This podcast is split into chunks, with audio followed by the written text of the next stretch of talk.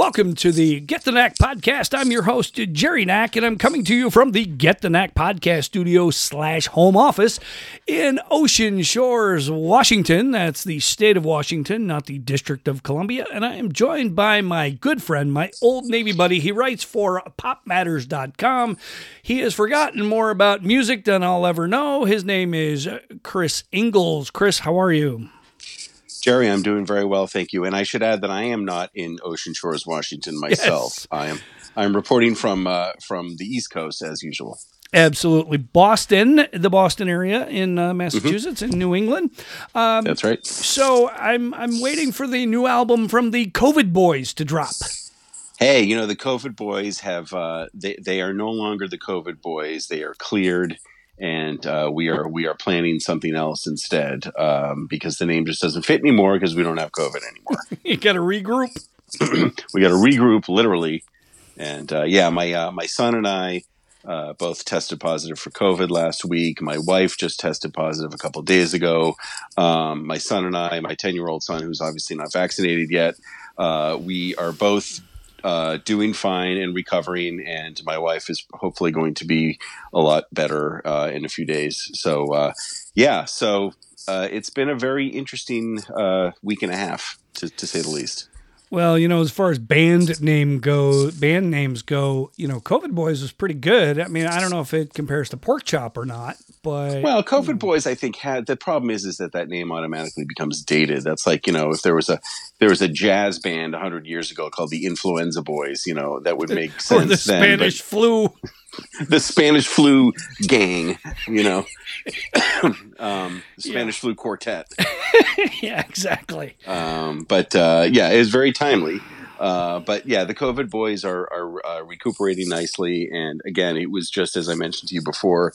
Uh, for me, it was just a, a, nasty cold. You know, being vaccinated obviously helped a lot. My son had a lot of kind of aching and sort of like feverish symptoms, which was not pleasant for him. For, you know, from certainly from what I could tell. But but we got through it, and uh, uh, boy, um, not a fun you know week and a half. Not a fun experience. No, no, and, and I don't you know, recommend it. No, and you know what's interesting is is uh, not that long ago I was able to get my COVID booster shot at mm-hmm. uh, at the the Rite Aid, forty five minutes away, and uh, and I got my flu shot at the same time. I do not recommend that experience. Um, oh no, no, sure. no! I felt like I got hit by a truck. Uh, yeah, so when I had the second COVID shot, the Moderna I only had like a, a day, right? This freaking knocked me down for like two and a half days. It was bad. Uh, headaches, oh, wow. body aches, feverish, mm-hmm. chills, and I don't know, you know, which one or if it was a combination of the two or, or whatever. But um, but I'm glad I got it done. Uh, not the best experience. I I'd, I hate to say it, my friend, but I'd rather have that than what you had. Um, yeah, well, I understand you know. But the good news is you're on the mend. Uh, you yep. you and your family uh, have my best wishes and uh, speedy recovery to your wife. Um, Thank you. Yeah, you're welcome. Um, so let's uh, let's get into this because you know, music music is something that's that's near and dear to both of us. We both had our, mm-hmm. our stints as disc jockeys. We mm-hmm. uh, we programmed our radio station like a college station, even though we had to play requests of YMCA every now and again. um, you know, but uh, a lot of a lot of music in the news recently, right? I mean, we're getting back into the the cadence of award shows, right? I think the Country Music Awards are, are coming about. I'm actually listening to more terrestrial radio since I moved here. We have a local okay. station called KOSW, um, and uh, and the, the, sound of the shores. Um, so that sounds very quaint. I love that. It, it, does, and you know what? It sounds a lot like what we used to do in the military. Sure. It really sounds okay. like AFRTS radio. It really does. Okay. Uh, you know, but um, you know, it's uh, they have some theme shows. They have you know they have that that two hour block of classic country, and then they'll do Motown. They'll do you know it's it is without without really being so obvious, it, it is a lot like what we used to do, right? Mm-hmm, so maybe maybe that's why I gravitate toward to it. So before we get into that main thing you wanted to talk about musically, what's kind of funny is it's related to what I wanted to talk about. So okay. I want to talk a little bit about the Rock and Roll Hall of Fame.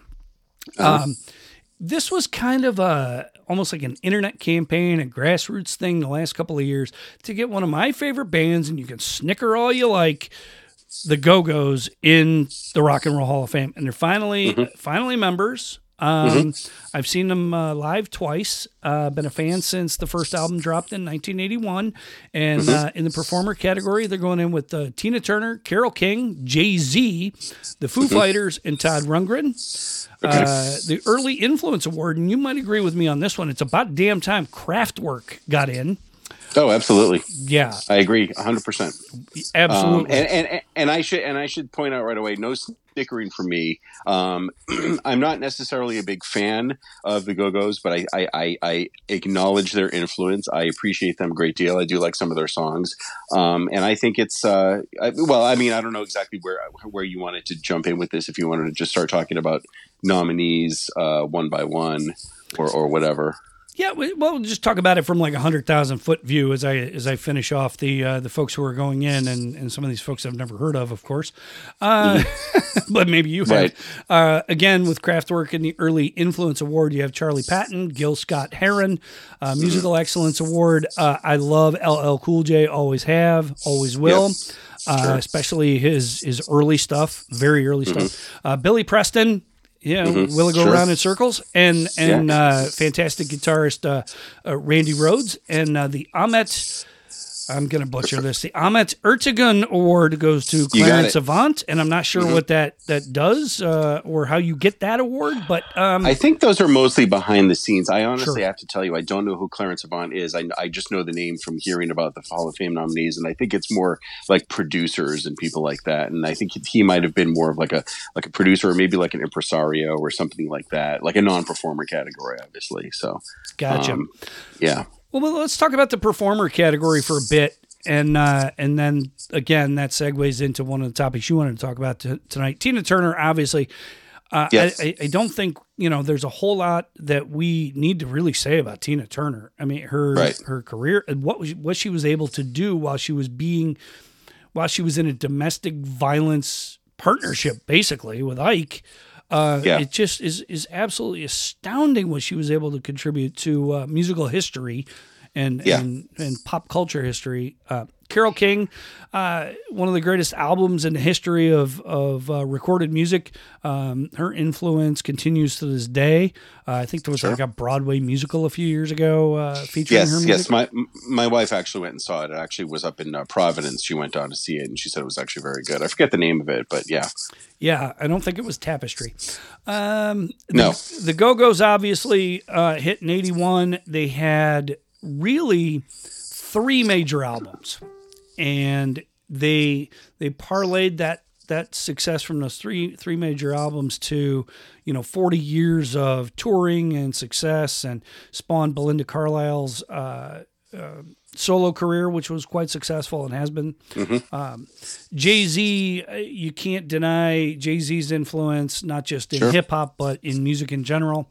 Uh, Yep. the, the Foo Fighters, which was spawned from the the death of uh, Kurt Cobain and uh, you know the whole grunge thing and Nirvana and all that stuff. Mm-hmm. Um, and then Todd Grun- Todd Rundgren, also one of the more influential rockers uh, in music history. So Yep. you've you've got a diverse group. What I really really like is the recognition of more and more women going into Yes. the Rock and Roll Hall of Fame.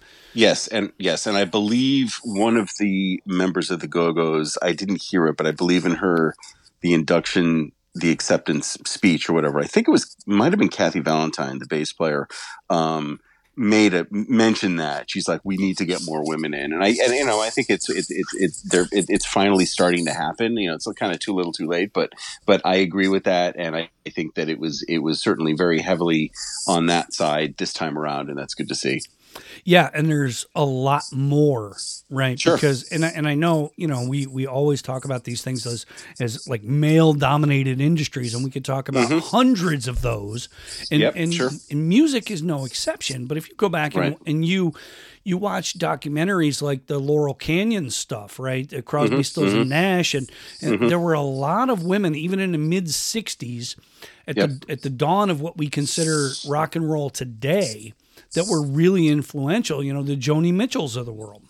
Sure, sure. And she's you should I should add that she is in absolutely the Hall of Fame and and and, and fully deserves to be. But yeah, I think that for every Joni Mitchell, there are many others who who deserve to be there but haven't gotten in there yet. And there's people you don't even have to go back that far. I mean, I think. And I think eventually she'll get in, but I think that like uh, one of our favorites, Bjork, is someone who I think is uh, I think she's over. What is it? Twenty years after the first album, or twenty five years? What's the criteria? I'm not sure. I'm. I'm I think here. it's twenty. I think it's 25, which means because her first album came out in '93, we were in Iceland at the time, and uh, so so she's. She's she needs to be in there because she's a highly influential uh, uh, uh musician, singer, songwriter. But but uh, you know, in terms of the people who got in this year, certainly the Go Go's, I think, are, are very influential. I mean, I think that they were, um, you know, they, they they made some great music. They made a lot of strides for sort of women in rock and roll and women sort of in like punk new wave or whatever you want to call it. Uh, Carole King, obviously, tremendous, uh, you know, performer, but also a great songwriter even before she was a, a, a solo artist. And uh, Tina Turner, it's funny. Tina Turner is is this is her second time in because she was inducted with Ike. Ike and Tina Turner were nominated as an act, and then as a solo artist, she's now been nominated. And I do think it's long overdue because I think that she was, you know, she really broke through with. Uh, it was a private dancer and that was what 83 84 something like that so um, that is some long overdue recognition and and uh, and i think everybody it's one of these cases where well I have a problem with the Foo Fighters being in there. To be totally honest with you, I mean, I, I, I can't, I can't. First of all, first of all, you know, you were you were asking me earlier why do I hate the Rock and Roll Hall of Fame? I don't hate it. I think that it's kind of, it's kind of silly, you know, and I don't really take it very seriously because it's one of those things where it's like I can understand something like sports because a lot of that has to do with there's statistics involved. You know what I mean? Um, you know, there's like well, I don't want to get into what those statistics are because I don't really know what they are. No, but you're um, you're 100 percent right. There there's right, it's, it's, there's measurables. It's art, and the yeah. thing is, is that you can and you cannot put people in, and I don't think that they do this very often. But you can't put people in based on sales because no. if that were the case, there's a lot of people who are in there who wouldn't be in there, and there's a lot of people. I mean, but how you do know, you quantify it today, right? With downloads well, and everything that, else, right? I mean, no, I think that I think that what they do or what they should do is it should be based on influence. I think sure. it primarily should be based on, you know, you look at the Go-Go's, they influenced all these people that came after them. That should be a very big criteria. I think that should be the most important criteria. And that's why I kind of have a problem with Foo Fighters. I don't dislike the Foo Fighters. I think they're good at what they do. They're just a fun good rock and band, you know. That, but the thing is, it's just like how many people got into like rock and roll because they heard the Foo Fighters. You know what I mean? They're they're yeah. to me, it's just I think that they're I think that they're good at what they do. I have respect for them as musicians. Um, I think Dave Grohl is a very talented guy. Um, but it's like I don't know. It's just I don't. I almost maybe, argue that Dave Grohl goes in by himself. Well, yeah. From an influence I mean, standpoint, I mean, you look at kind of some of the stuff that he's doing now, and you yeah, know, yeah, uh, you know, yeah. some of the stuff he's done through the pandemic. He's had more of a, a, you know visible impact and influence than I think he has with the Foo Fighters. Uh, yeah, you know, um, I think, yeah, I, I, I, just, it's just, again, I don't want to make it sound like I hate these guys because I don't. I actually think they're pretty good. It's just like, you know, I, and I don't I don't know. I kind of look at them as more just kind of like a good time bar band. You know what I mean? They just, it's like meat and potatoes rock and roll. It's not going to change your life. And how many bands have the Foo Fighters like influenced? That's the, that's the whole, that's the thing for me. But, um, but, but other than but they that, played think, David Letterman off. I mean, well, and that was great, and that was great. And sure, was was. I'm not gonna, and I'm not going to lie to you. I think Everlong is a great fucking song. I mean, yeah. it's just, I mean, it's, they're a good band. It's just, that's why I feel bad. I'm saying, really, these guys, I, I think that, um, I think David you know, Letterman should be in the fucking Rock and Roll Hall of Fame for you know, he, all you, the freaking musical acts that he introduced us to oh, over God, the years. Yeah. Oh God, yeah, and he and he was really good at sort of championing acts that normally wouldn't have gotten that kind of exposure. And one of the one of those is uh, one of my favorites, who I think is long overdue, is Warren Zevon. He had Warren Zevon on his show so many times, and I think introduced him to a whole new audience. And um, and you know who I think belongs in the Hall of Fame a lot more than Foo Fighters, and they've been around a little bit longer, is Weezer. Mm. If you want, if you want to talk about like not bands that kind of flourished yeah. in the '90s, I mean, I think that if we're going to go into that category, I think that you know, and Green Day is in, which I don't really particularly agree with 100%, but I think they belong in there more than Foo Fighters. You know, I just, that's just my take on it. I don't know. well, you know, next thing you know, the Offspring's going to be in there. If you want to, Oh, God. right? I, I hope not. Well, you know, I, not, we're gonna get, are they going to get better than Ezra in there? I don't know, uh, but t- I think between between them and Joe Jackson, they own part of Sirius XM. But you know, oof. that's one, that's someone I wouldn't mind seeing in there. He's not in there. That's odd. yeah, yeah, yeah, He's, yeah. And and and and uh, you know, kind of moving through the list a little bit. I mean, I think Todd Rundgren. Todd Rundgren's one of those people that everyone has been complaining for years because he's been eligible. He's been around since like the early '70s at least. And, And, you can um, put him in in any number of categories. He, Sure, he's sure. a I mean, producer. he's you know he's, he's- done so much in his in his career. Almost better known as a producer. I mean, the guy, you know, he he produced like those, you know, Bat Out of Hell. He, did produced, he uh, did uh, Patti Smith uh, records. Yep. I, I got to Um, phrase that uh, properly. I don't know if he did Patti Smith or not, but but he did her records. produced her records. Let's make that clear. and uh, uh, uh, uh, one of my favorite records, Skylarking by XTC, he produced that. Oh, although I that was adore a, that album. yeah, just turned 35. Oh. Uh, uh, if you want to feel old. Um, but uh, yeah, I mean, as as a performer and a songwriter, absolutely. But as a producer, almost even more so. And uh, you know, Jay Z, of course, and then of course everybody goes into the whole. Then you get all these. Then you got all these morons who are like, "It's not the Rap Hall of Fame. Oh, it's my the God. Rock Hall of Fame." And I'm so glad. Is there that you're- anything? Is there anything more rock and roll than rap or hip hop? Well, that's the thing is that it's like all of these genres are all sort of connected, and they all have to Mhm. do with each other. And Yep. you know, I think that I think that a lot of rock and roll is about rebellion, and certainly hip hop is about certainly about rebellion. And um, I just think that I'm sorry, but it's so rooted in racism to be like, oh, rap doesn't 100%. belong in there. One hundred percent. I mean, I'm a huge Public Enemy fan. Always have been. They're in the Rock and Mhm. Roll Hall of Fame. They definitely Mhm. belong.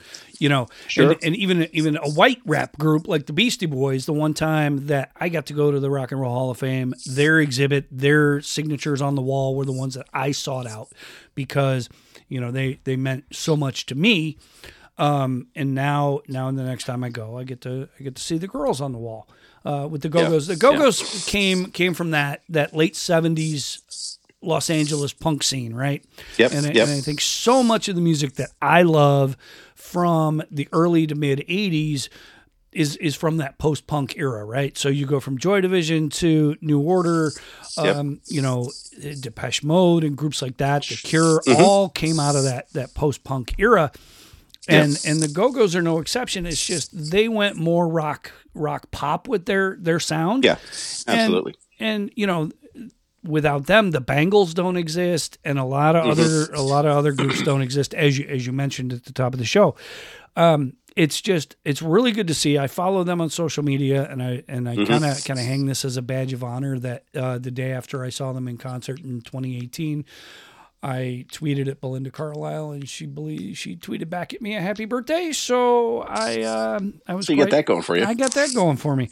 Uh, um, but you know, I it, it's really weird because I, I I remember you know listening to the album and reading the lyrics. You know, when when you're 11 years old and in Mm-hmm. upstate New York and, uh, and you're in the middle of the winter and and you know you kind of listen to the records over and over and over and over again Sure. and it uh, you know uh, it took me you know I when did I see them live 2014 was the first time I got to see them live uh, Uh-huh. which was fantastic it was a great show it was uh, it was with uh, the motels and uh, Patty Smyth not Patti Smith Patty Smyth Right. Mrs. Mrs. John. McEnroe yes Scandal Mm-hmm. and uh, uh, so you know it was a, a fantastic show Pete Byrne from uh, uh, Naked Eyes uh, was there uh, so that was uh, it was a great show. Enjoyed it. Got to I got to get really close to the stage at the Fox Theater in Oakland, California, to see the Go Go's the last time. Uh, uh, a young punk group named uh, called uh, Potty Mouth opened, and you know the the the current state and the future of women in rock and roll. Never mind just music in general, but rock and roll and and the as you called it, the rebellious music. I think w- you know with the Billie Eilishes of the world and people like that. I think I think the the current and the future is secure, and and groups like the Go Go's paved the way for these groups and and these Yeah. performers. Right, right. But agree, hundred Yep, percent. yep. And Jay Z, I mean Jay Z's influence, you know, it's kind of like kind of like uh, P Diddy, right? I mean, you know, he's a producer, he's a record Yeah. label, he's you know finding new talent, and new acts, and that kind of thing. And and obviously we know who his wife is, some some bimbo, I don't know what her name is. anyway, uh, Some some gold digger. yeah. no, no, that's Yee. Remember, that's Yee. We, we don't call him Kanye West anymore. We call him Yee, but that's a different Right. discussion for a different day. Right. But you know, again, Foo Fighters came came from from the ashes of Nirvana, right? Yep, and and sure. you know, I live I live uh, down the road from Aberdeen, which is where uh, Kurt Cobain grew up. Mm-hmm. Uh, so. You know, I, I think this. I don't think you could take Tina Turner, Carole King, The Go Go's, Jay Z, Foo Fighters, and Todd Rundgren and say any of them except you made somewhat compelling argument. Um, But for the most part, you you can't say they do, they don't belong. And then Kraftwerk for crying out loud. You know, you, you want you want to talk about trance, techno, dance music. I mean, Kraftwerk was was like the soundtrack of of every Gen X. Uh, you know, Event. and and bar and dance club, yeah. right? Well, and I think and I think what's interesting about them is that is that um, they had a big influence, and I was uh, you know I was reading about about like uh, a lot of hip hop people who who saw them as a big influence. Um, you know, in terms of I think that might have been sort of in terms of sampling and stuff like that. Mm, yeah. Um, uh, uh, you know, Gary Numan, who is not in the Hall of Fame, it was another example of someone who is heavily hip hop uh, sampled by hip hop artists. So, so the influence isn't just in sort of like current electronic music; it's certainly there, but it's also uh, you know made its way into hip hop. So the influence, someone like Kraftwerk, the influence kind of goes all over the place, and that's all the more reason for them to be in there, and and, and long overdue because I think they they they started in the seventies. So it's it's uh, you know they could have been not they could have been inducted years ago, um, but you know better late than never. Yeah, absolutely. And, you know, I mean, that led to a lot of, you know, my favorite stuff of the 80s. Too. So, um, you know, and and then when you look at the musical excellence thing, I mean, obviously Billy Preston was was big in in uh, R and B, uh, and Randy Rhoads, obviously with Ozzy Osbourne, uh, phenomenal Sure. guitar player.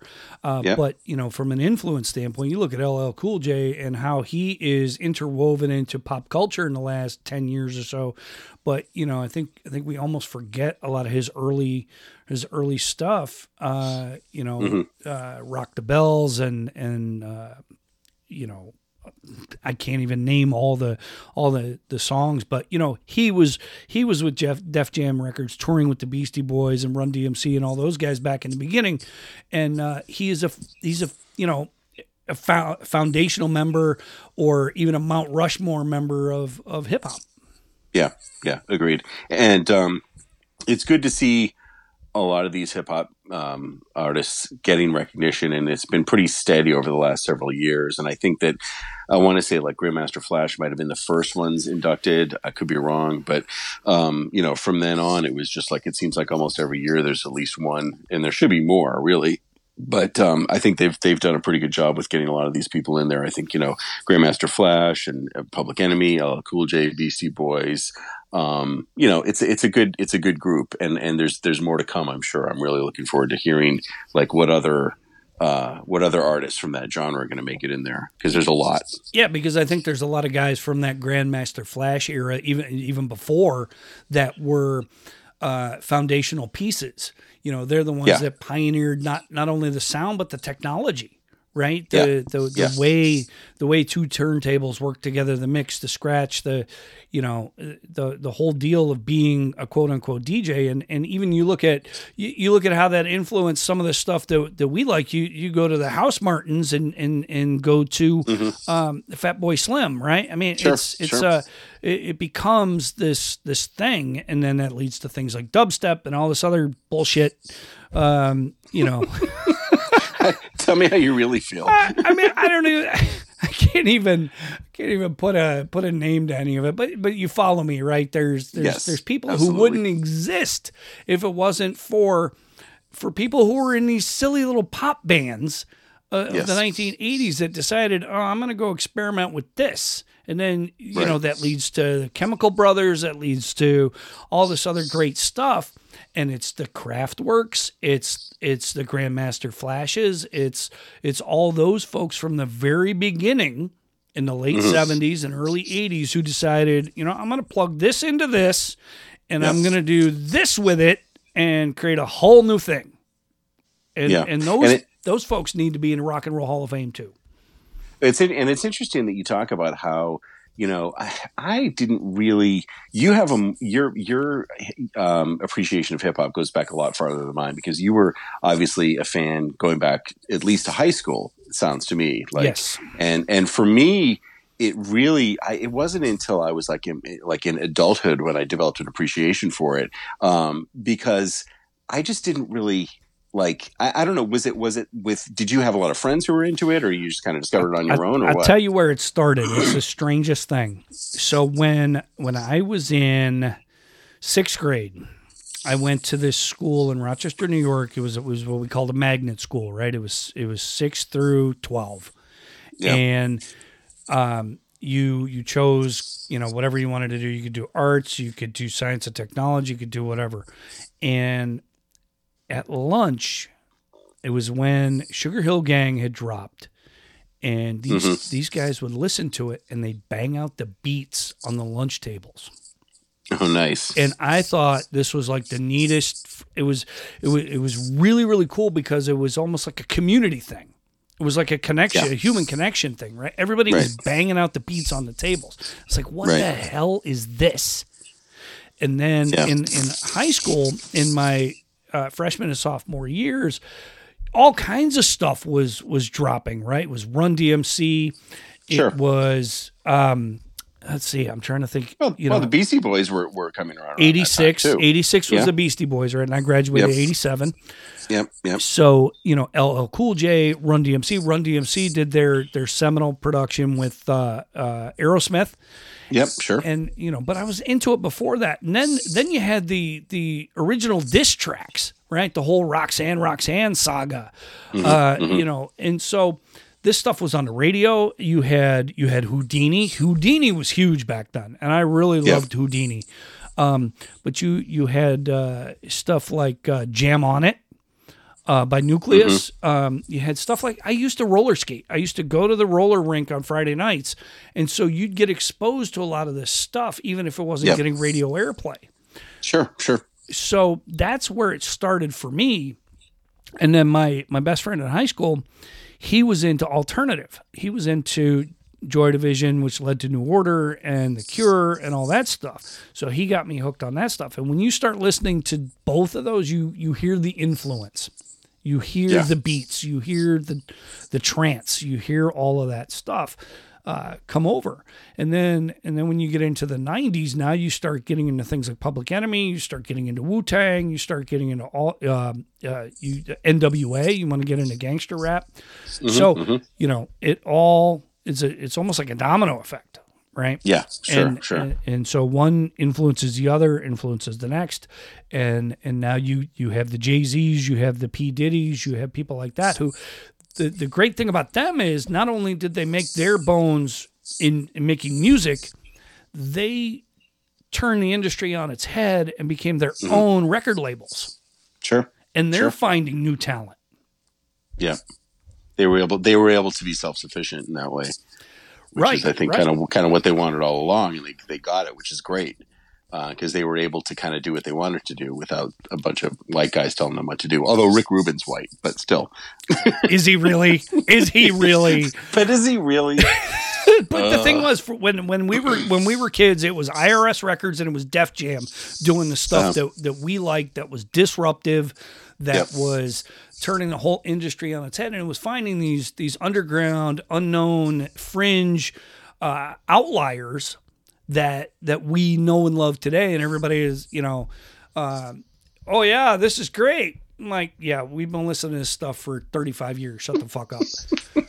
It's like I saw U2 in 1987, and and I actually heard that we are walking to the show. It was an outdoor stadium show, and somebody, hey, have you heard that new band, U2? I'm like, oh Jesus Christ! Uh, I remember first ever heard it was MTV, like the early days of MTV. like 81, 82, like Gloria and um, New Year's Day and stuff like that. They Yeah. were they were unknown, but they were college rock band. Them on college stations, and they. I think they really they were those bands that blew up with Live Aid. I think that was kind of how they, you know, they they really made a big splash. Obviously, and I remember them on Live Aid thinking, "Wow, these are you know these put on a good show." So, um, yeah, I know exactly what you're talking about. And the funny thing is, is that you know my initial interest in sort of like rock new wave singer songwriter stuff like Elvis Costello and uh, uh, Joe Jack that it really originated in TV. You are you are Uh, seriously breaking up on me right now. Can you can you hear me now? Yeah, better. Okay. So anyway, what I was saying was, um, I discovered a lot of these artists like Elvis Costello and the Jam and stuff like that on MTV in the Mm. early days of MTV, like 81, 82, which Right. seems inconceivable when you think about when M- MTV became. But see, the thing is, in the early days of MTV, they only had they had a limited amount of videos. They were And begging. They played They were begging yeah, for they, material. they played anything they could get, they would play. And they would be, you know, haircut 100. Who are you guys? Whatever. You guys got a video? Fine, let's play it. And so as a result, yes, they were playing Pat Benatar and they were playing a lot of like rock music and stuff, but they were playing all of these British new wave bands that wouldn't normally get the time of day on top 40 radio. So that's how I first discovered them. Um, so Same, that's same. like, that's, yeah, that's kind of like, in a, in a sense, MTV was sort of a blessing back then because it was giving exposure to all these bands. Now, I didn't really appreciate them until a few years later when I was in high school, but it kind of planted a seed. I mean, I heard the Jam in 1982 when I was normally into, you know, because I was into like the hard rock stuff. I was into like Rush and stuff like that. And I remember hearing like Town Called Malice by the Jam, and I'm like, you know, it's not cool to like this because all my friends who listen to Rush would beat the shit out of me, but I really like this song. you know? right, but I'm you're also you're also listening to the Fixx, you're listening to the call, you're listening, Yeah. you know, all of that stuff too. And and 120 minutes, I, I can't tell you how many hours of sleep I, I lost on Sunday mm-hmm. nights listening to 120 minutes. Sure. You discover groups like the Sundays and Yep. you know, it it is is really interesting because it is funny how it influenced us as disc jockeys in in you know in the 90s because we were looking at stuff we were playing the Goo Goo Dolls before anybody knew who the hell they were uh, we were playing when they were when they were pretty good. yes yes before they went all commercial Well, and because they the because they out used to they sounded like the replacements at one point. I mean, they were almost like a punk band initially, and then they did like you know Iris or whatever. And well, because yeah. they grew up in that Buffalo scene, right? And you can't, you can't. Re- I mean, it's grime and dirt and you know basement clubs in, in Buffalo, and and Mhm. you know you can't help but sound sound that way, right? It's it's almost like you know, um, God. So it's like early Sublime, right? It's it's just. Uh, it's it's gritty. It's it's good. It's you know, and then and then all of a sudden you do a soundtrack for a sappy romantic fucking stupid ass movie. Well, what's that? Oh, City of City Angels. of Angels bullshit with Nick Cage. Jesus Christ. Oh Lord. Okay, so let's get to you're listening to the Get to Knack podcast. I'm your host Jerry Knack up here in Ocean Shores, Washington, which is you know might as well be fuck Canada. And uh, Chris Ingalls, my buddy uh, from uh, from a long time ago, and, and still pals today uh, over in Boston on the other side of the continent, uh, talking about music right now. So one of the things that you kept asking me all week, and no, I have not a chance to watch this, but I got to set this up, and I- I'll I'll set it up, and I'll hand it to you, and you can talk a blue streak about it. Okay. Um, so our first exposure to Sparks was in the early '90s, back in Iceland, when we used to put programs on television, and we used to have to put filler programs on. Or, or a little right a show would be 22 minutes long and we we couldn't put commercials on so we had to put these filler videos on and a lot of them were music videos but they weren't really music videos of the artist they were like right. right? So we used to have, you know, Falco's Rock Me Amadeus, but it was all like classic music clips over the top of it, like symphony. Well, Yes. Sparks happened to do a song called Cool Places, and it Mm-hmm. was all set to penguin footage. And and the crazy thing is, all about you- that. See, I got see. This is why you have me to set it up for you, fucker. Okay, so right? Never mind you and Gerard Johnson and the damn Snow Snakes. That's that's a whole I different. I had nothing to do with the Snow Snakes You commercial. were in That's- it. That's no, I wasn't. Yes, you were. Snow Snakes. You weren't No, in Snow Snakes. I thought No, you were in. it's Pat, Smith Oh, is in Jesus it. Jesus Christ, Pat Smith, the school of Pat Smith. What the hell ever happened to that guy? Um, he uh, he developed a healthy distrust for social media, Oh, so Jesus. he's sort of he's off the grid. Yeah, I had to block Josh Johnson for calling me an asshat once. Um, but anyway, I digress. Um, so anyway, so that's cool places. yes, cool places, Sparks, and Jane Wiedlin of the Go Yes. Yes, So- that was that was their that was their um that they got a big they she was she uh it was basically a duo a duet with with her and uh so 83 yeah so anyway go ahead right? So that leads me to apparently over the summer some documentary about the Sparks brothers, Mm-hmm. known Came as otherwise known as Ron and Russell Mael, uh, make up the duo Sparks. Yep. Um, Edgar Wright, the uh, documentarian of some renown, has Mm-hmm. uh, has has put this thing together, and I'm only reading from the Wikipedia entry here, but I mean, influential people like Beck, Flea, Steve Jones, um, Mm-hmm. you know, Todd Rundgren yeah, Stephen Morris and and and Gillian Gilbert. I mean, Gillian, you Yep. get Gillian Gilbert to do something, you fucking did something. God, Yeah. she's like a recluse, right? I was just Yep. stunned the last time I saw New Order in concert that she was there. I was like, oh, okay. um, you know, the guys from Erasure, um, Yep. Sonic Youth, Nick Rhodes. Mm-hmm. I mean, everybody, and Bjork, a soundbite from Bjork is even in, Yes. in, in this Yes. fucking thing. And I had the description of this thing is really interesting because the words criminally overlooked were used. Mhm. And from my perspective, that is pretty accurate because outside of cool places, I don't know a fucking thing about these guys. But apparently, Yeah. they're as influential as Nik Kershaw and Robyn Hitchcock yes right? I mean, Yes. so so tell me, explain to me, my brother, my friend, who I've known for thirty freaking years, why the hell I should care about Sparks.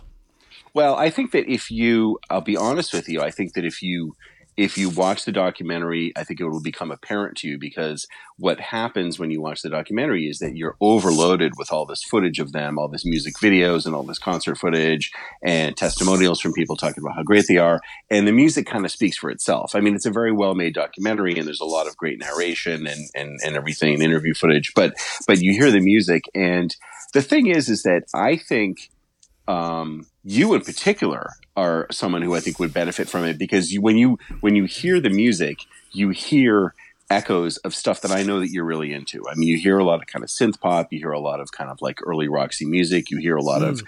like electronic music, you hear a lot of kind of like Kraftwerk and stuff like that. And it is it does a lot of the music, a lot of the songs have kind of a bit of a silliness to them, but it's all very, very well made. It's all extremely well constructed music and it's just like really easy to get into and they're extremely prolific i mean their first album came out in like 72 or 73 and they're still making music and they've got something like 25 30 albums out and you know they've kind of they the, the, the documentary is sort of a you know it's your typical chronological documentary and they say and then in 78 they made this album and then you hear bits and pieces of the album and you're thinking they're remarkably consistent. I mean, the music all sounds really good and it covers a lot of different ground. I mean, there's sort of dance music, there's pop music, there's some really kind of like almost theatrical type stuff. Um, and it's, it, it's kind of like, I, I sort of compare this, the, the consistency of this band to, to like say they might be giants, which is another duo that has remained remarkably consistent to the, to the point where I listen to, the latest album from them, They Might Be Giants, and it still sounds really good. It sounds just like just as good as their old stuff. And that's kind of the thing with Sparks is that they they don't seem to have any kind of falling off of quality of their music over the years, and they've adapted to different genres and styles as, gen- as genres and styles have moved moved along. They've adapted very easily into these genres so that their music doesn't sound like old fashioned. It sounds like they've done a really good job of kind of keeping up with music. Um, but I think that it's worth it's worth your time to check it out. And I think that if you if you watch it and if you like what you hear, I think that that will certainly, in my case, it's gotten me to kind of like further explore their music on you know Spotify and everything like that. So I think it's worth your time. I think you would like it because I think that it it, it definitely um, hits a lot of the you know the, the, the things that you like. I think it kind of checks a lot of boxes. So I would I would definitely I would definitely check it out. And it's a really interesting story. They're interesting guys. They're kind of weird but they're interesting guys. And um, you know, you you mentioned yourself the list of the people who were interviewed in this thing, and it's everybody. You know, everybody who's everybody. I mean, it's not just musicians like you know Patton Oswalt and you know all these other people. They're like, yeah, these guys are great. I don't know why people aren't more into them. And I think that they were more popular in England.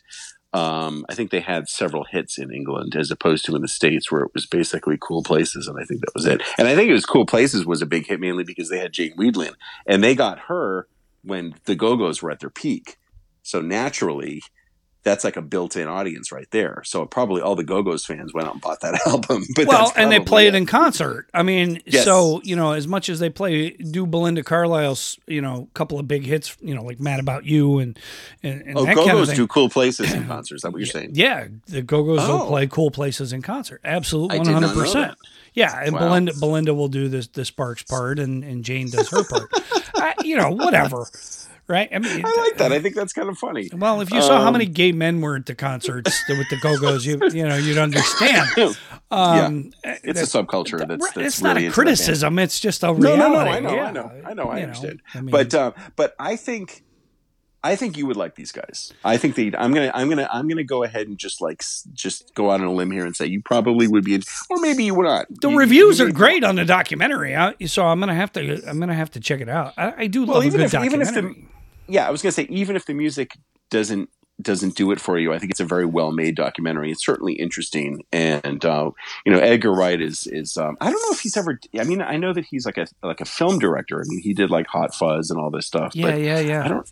I don't know if he's done a lot of uh, any other documentaries, but anyway, this is really good. It's on Netflix now. So if you have, Netflix, I adore uh, cool places. I think it's you know, I mean, it's a, like this perfect fusion of of new wave and and mm-hmm, pop mm-hmm. and you know it's just a fun fun song and i think you know what's kind of funny is if you go back and you listen to even Joy Division, right? Go back and listen yeah. to Husker Du and and mm-hmm. and Fuzzbox and and all these these influential early new wave and and prog rock bands. There's there's a whole bunch of just like traditional rock pop music in there that yeah. you know and i don't know if it's because they did it for you know uh, a wedding reception or a party or whatever but there's a ton of that stuff that's kind of like buried in these catalogs yeah. and and it's just you know just a lot of fun upbeat poppy music that the, these groups did and i'm surprised i don't get credit for dropping nik kershaw and robyn hitchcock but yeah, you know. well i i um it's funny nik kershaw so Nik kershaw was in Haircut 100, I think. I think he was the lead singer of that band. And I'm not terribly familiar with his solo stuff, but I do know he actually had an album that came out a few years ago that I reviewed for Pop Matters. Robyn Hitchcock, I've been a fan of. Actually, I discovered his music in Diego Garcia, of all places. Um, his latest album at the time had come out, and the ship store in Diego Garcia was notorious for having an extremely spotty CD collection to the extent where it was like, oh, this looks interesting. I'll buy it. I might hate it, but it looks interesting. Cool, cool cover, you know. And um, I you should uh, shop at a, at a ship store sometime. Well, right, a real ship store as opposed real to a ship store because Diego Garcia's store island. was so it, yeah, it was so small they didn't they couldn't call it an NEX. They had to call it a ship store. But anyway, I got. uh it's it's true. It's a true story. I believe and you. I, I shit, I lived yeah, it. Was, I know. Yeah. God. So anyway, uh, in '89, I think uh, so I Queen discovered Elvis. Cathy Dennis. I fuck. I don't know. shit.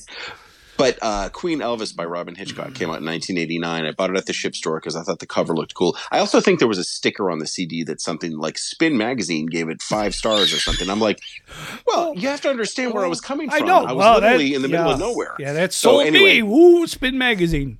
But but in all honesty though that ended up being like one of my favorite albums of during my time there. But anyway what i'm trying to say is that um bravo with those uh name drops oh thank you. Um, i appreciate it. and uh two two very uh, two very um very uh, extremely extremely yeah. influential right? I mean they're considered you know two of the godfathers of of alternative music of the 80s and sure. you know i mean even uh you know when you when you look at uh, you mentioned um God, who was a damn? You mentioned the jam. I could even mention the alarm at that point, right? So, sure, yeah, you know, mm-hmm. so yeah. Um, so as we always do here on the Get the Knack podcast with your host Jerry Knack and and making his monthly appearance, uh, one half of the uh, now defunct COVID boys, Chris Ingalls, um, yeah, the short-lived uh, prog rock band out of Boston. Yeah uh, you know, we always talk pop culture when you when you you're on, and uh, you know we spent a lot of time talking about music, and and obviously uh, for good reason. But we got to talk some film, and we got to talk some mm-hmm. TV as we always do. Mm-hmm. Mm-hmm. Um, why the fuck do you hate Wes Anderson so much? Oh my god, I don't hate Wes Anderson. Jesus Christ. Thanks for warning me that you were going to talk about this, by the way. I actually do appreciate that. I did warn you. Yeah. But no, you did. I know, and I appreciate that. Um, well, I don't know. It's just, see, okay, so I remember when when Rushmore came out, okay? And oh, Jesus. Um, I heard so many good things about it, and I and I based on everything that I heard about it, I went I, I think I rented it on VHS just to give you an idea. What? It was like ninety nine. So uh, anyway, after we so invented I'm, binge watching in the early yes. 90s. Yes. So, yeah. So anyway, so um and I loved it. I thought it was fantastic, and I still love it. I thought it was a really nobody had made a movie like that before. I thought it was so cool and really interesting, and the style was great and everything. The problem I have with him is that every movie he makes has the same kind of style to it, and it's just I find it really aggravating, and it also just seems to me like people people who are fans of his, it's it, it just feels to me like they've all been duped. They're like, "Oh, he's a genius! Look at this fantastic movie." I'm like, "Yeah, he made it the last time, and he made it the time before that." So my problem with him isn't that I don't find him talented; it's the fact that I think that there's a there's a, a it's just very repetitious to me, and to the point where it's just like I'm not interested in seeing any other movies of his because I feel like even though I've only seen like three or four, I feel like I've seen them all. So that's my that's my beef with him. It's not that I think he's untalented. I just think that it's just like I'm kind of, and I know he's got a new movie come out, and everybody's like, "Oh, it's his best movie ever." Um, and you know, maybe I will go see it. I don't know, but I'm just like, I'm not, I'm not, I'm not terribly excited about it. You know. So anyway, okay, that's so that's my thing. So in all, in now, all fairness to Wes Anderson, hate, my my wife is a huge fan. Loves okay, well, everything. Yeah, she loves I'm, everything I'm the guy does. Happy for her. Okay. No, I am. I'm happy She's gonna fly to Boston and kick the shit out of you. Is she? A, is she an Is she an Oasis fan though? Oh God, no.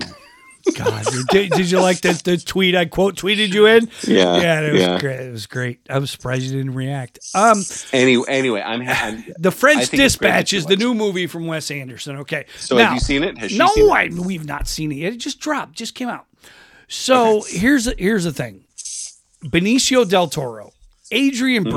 Tilda Swinton, Léa Seydoux, who was in the latest James Bond movie and the one before that, Frances McDormand, Jeffrey Wright. That's a good cast. Owen uh, Wilson, Bill, Bill Murray, Bill, Henry Bill Murray's Winkler. in it. Well, Bill Murray's yeah, in it. Well, I'm shocked. You're shocked.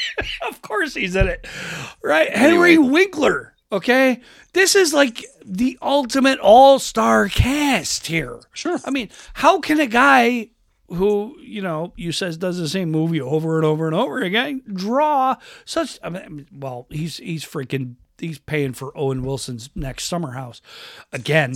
Um yes. but I mean okay so for me personally the Royal Tenenbaums is a disaster Okay, I have a real I have a real problem with this movie. I got a real problem with Gwyneth Paltrow sitting in a bathtub smoking cigarettes the whole damn movie and and the whole incest angle. I got a real problem with that. Okay. The one Wes Anderson movie for me that to me is genius that I adore is The Life Aquatic with Steve Zissou. Okay. All right. I I think you know it's it's a fantastic film. It's quotable. You know how we love quotable movies. Sure. Um, you know, and and that movie to me is the best of the best with Wes Anderson. Okay. Now, now, with the French Dispatch, uh, according to the IMDb entry, a love letter to journalists set in an outpost of American newspaper in a fictional 20th century French city that brings to life a collection of stories published in the French Dispatch magazine. The premise appeals to me and possibly should appeal to you, Mr. Former Journalist. Sure. Uh, you know, and, and corporate communications stooge. Um, Thank you. yeah, you're welcome. Thanks for that. My my my employers will enjoy hearing that when they listen to this because I'm sure they're all listening to Look, it. l- and and next next you know you'll take some public relations dig at me, but uh, you know, you know what's funny? I didn't mention the last time you were on the show. This is like the first time in a long time we were both gainfully employed at the same fucking time, Yes, absolutely. right? So that that that's good, but but the thing is, the thing about Wes Anderson films again is you either love them or you hate them, right? And and they're quirky, they're different, they're oddball. Um, you know, there's there's things in Steve Zissou when it comes to like the made up creatures, and the made up wildlife, and that kind of thing. But there's so many moments in that film that you're just you know that that are absolutely freaking hilarious. Uh, and and s- I can't pronounce his name. Sal George uh, doing uh, Brazilian Bowie songs, yeah. yeah, Mhm. Portuguese covers of the Bowie songs are, are freaking Yeah. brilliant, right? So there's there's a lot to like about that film. Tenenbaums, I, I love Gene Hackman, but that movie and, and uh, Anjelica Huston owes a lot of you know a lot of filet mignon to freaking Wes Anderson too. Sure. Uh, you know, um, but the one I like the most is definitely Zissou, and uh, you know it's a great vehicle for for Bill Murray. Uh, and you know, and, and kind of a, a Jacques Cousteau, which there's going to be a new Jacques Cousteau movie coming out. Yeah, documentary, right? Yeah, I saw it in the yeah, it's all I Jacques saw- I saw Cousteau. Something about that. Yeah, and uh, so you know, it, it it's just really Willem Dafoe's in it, and you know, it's just it's it's a lot of fun, and and and it's just quirky, it's different. Um, but some of his other stuff, just I, I kind of agree with you in some regards. Um, but what I do like is that that they are quirky, they are different. Unlike Kevin Smith, who can only do one fucking thing these days. Let's do Yeah. Clerks twelve. Okay, I, I mean, does Dante really need another vehicle? I, Yeah. right. So Yeah. Yeah. Well, I mean, I, you know, you make a lot of good points, and I think that, like I said, I've never said he's he's not talented. I think he is very talented. Talking about Wes Anderson here, not Kevin Smith. Um, and I think that, I mean, Kevin Smith is, I you know, I, I I actually have to claim ignorance. I haven't really seen much of his stuff. Um, I did I did think he was kind of funny in Die Hard Four, you know, but that's not really neither here nor there.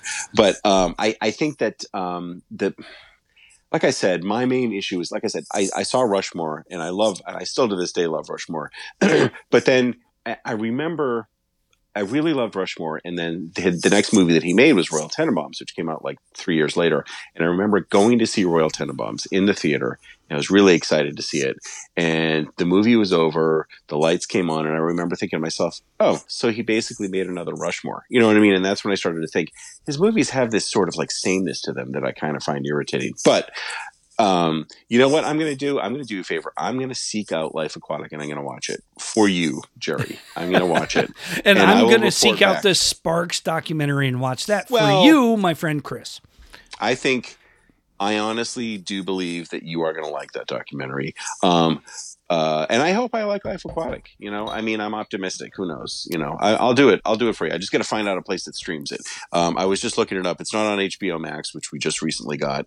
oh, Um, geez, yeah, that's all. I'm going to get into that in a minute. Uh, anyway, Yeah. So, anyways, so we finally we cut the cord on cable television. yay! Yay! Yeah. So we did. We went with Hulu Live. Uh, Oh, nice. Hulu with live television, right? And plus, So you we got all so the you other, get your you get your sports. got my sports. I got my sports ball. Um, yeah, I've got. I got my sports, but I got the local channels, local, uh, which which I like. You get the the Seattle stations, but at the same time, so here here was kind of an interesting quirk, right? So the local uh, cable company, Turner Classic Movies, was not in high definition, and it was bothering me Sure. and and in the conversations I had with the wife, it was like, you know what, that alone is worth switching to Hulu with live television. And you know, we already had Hulu, um, we have Amazon Prime, we have Netflix. Um, we've dabbled with some of the other other services. So basically, cost wise, we're going to end up paying almost the same as we were with you know cable TV plus all this other stuff. Yep. But at the same time, the thing that gets me is, and I don't know how the hell this works. Maybe it's the signal loss from the cable, but the picture quality is better, just in general. Oh, Um, interesting. Yeah. So yeah, if the internet goes out, we're kind of fucked and, and can't watch anything. But at the same time, you know, I mean, recently we had a, we had our first power outage since we moved to Washington, and uh, Congratulations. yeah, thank you. Uh, I grabbed a book. Right, I, I'm I'm reading Stephen Graham Jones, uh, "My Heart Is a Chainsaw," and I read his, uh, you know, earlier uh, work, uh, "The Only Good Indians." yes, I remember talking about that. Uh, Yeah, I'll never look at elk and basketball the same again. Um, it's, you got to read it. It's it's good shit. I- it's on my list. Yep. Yeah, Stephen Graham Jones is. I think I think is going to be the new new voice. And I've talked uh, to a few other uh, guests I've had on uh, recently. Mark London Williams, my cousin Jason, who's big into horror films. Uh, we we were talking about kind of what was next, right? We're like, okay, vampires are played out, zombies are played out. There's always science gone wrong. Um, but what's what's going to be next in horror? And I think I think Native American folklore is is going to be huge. And Stephen Graham Jones is really tapping into this. He's Blackfeet Indian, um, Yeah.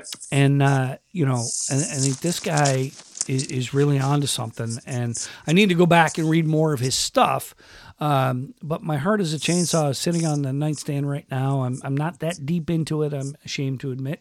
Um, you know, and as we always we, we gravitate toward toward Stephen King every episode for some strange odd reason. There we Um, go. We yep. made it. We made it. We made it. We got there. It took almost an hour, but we got there.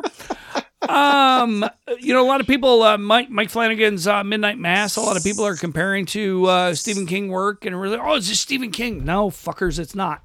Um, but Yeah, I've uh, heard. I've heard. I've heard. Uh, I've heard polarizing things about that. it's uh, there, there are long stretches of Okay. But there All are right, moments of of of brilliance. Um, Okay. but but the uh, the it's kind of interesting. Uh, you know, it, it plays on dementia and Alzheimer's, Mm-hmm. and, and also, you know. Uh, ancient vampire tropes. Um, so so there's there's there's this like melding of of different different concepts in in uh, the vampire genre. Um, Okay. but uh, but is it worth watching? Sure. Um, It's a series or a film? it's a series. It's like nine episodes. It's a limited series.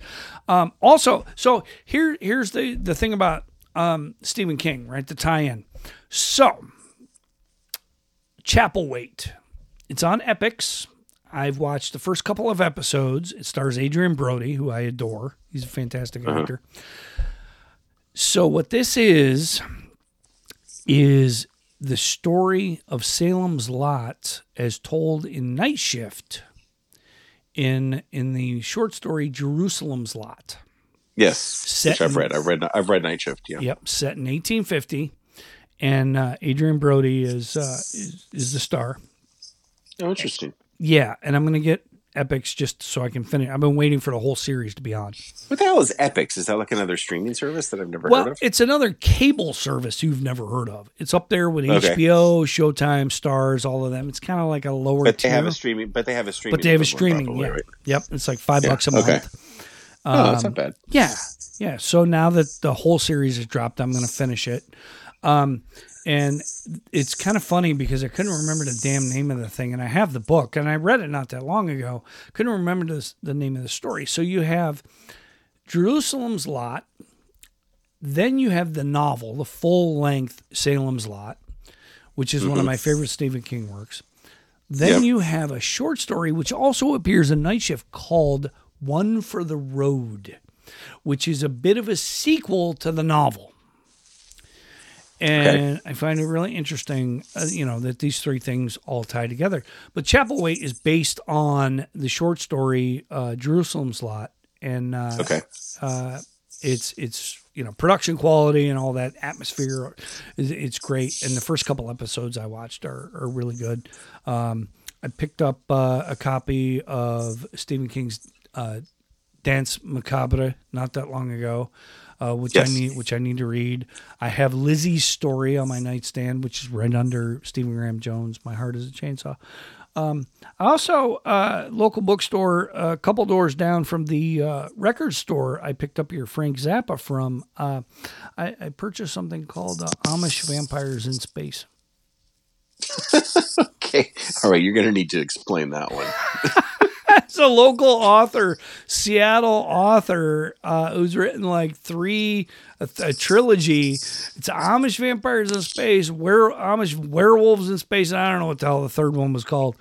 Um, and and the proprietor of the bookstore was after I was explaining my books and and getting her to agree to carry me on consignment. Um, mm-hmm. she's like, "Oh yeah, this is right up your alley." I'm like, "Oh God." Um, Thanks, I guess. Yeah, you know, and me, you know me, I got to support the the indie bookstore, right? So I got to buy sure, something, and I couldn't bring myself to to buy the Tommy Knockers. Um, so right. I yeah, it's Amish vampires in space. I uh, I don't know what the frick I'm gonna do with it.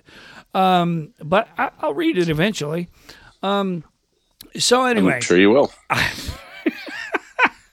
I would expect nothing less. Right. Uh, you're listening to the Get to Knack podcast. I'm your host, Jerry Knack, coming to you from uh, Ocean Shores, Washington, Washington State, not the District of Columbia. And uh, joining me in his monthly visit is my good friend, Chris Ingalls, all the way from Boston, Massachusetts.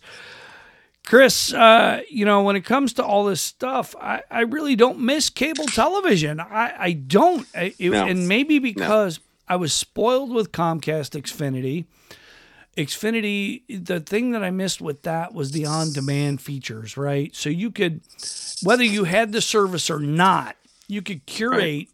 all the on demand content like in one screen. And you could even yeah. you could even do a search. You can even say, you know, tell the the talking remote fucking robots be like hey uh, show me stephen king movies or show me vampire movies or show me wes anderson. Amish vampire movies. Uh, amish vampire movies absolutely. Um because yeah. because you know they're that good.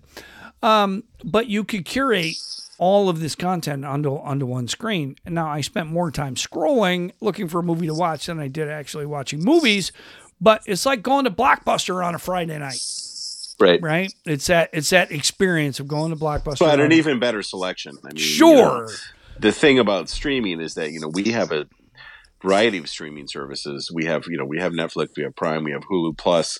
We just got HBO Max, and it's like I'm never going to run out of things. In fact, if anything, I, there's too much to choose from, and I can't tell you. And I think a lot of people have the same problem where you want to watch something and you spend 45 minutes just searching. You're like, oh, do I want to watch this? Do I want to watch this? And it's just like you've got too many choices, which is a nice problem to have. But um, it is. Yeah, we got H we got HBO Max. I forget why we got HBO Max specifically because there was something on HBO Max I think that my wife wanted to watch. But the good thing about that is um, there's a lot of stuff that's on HBO Max. It's also available on Hulu, but there's other stuff that isn't. Like I got to watch um, Many Saints of Newark, which Sopranos prequel. I saw that last weekend, and so there's a lot of exclusive content like that. And I still love my HBO shows. I mean, I love John Oliver.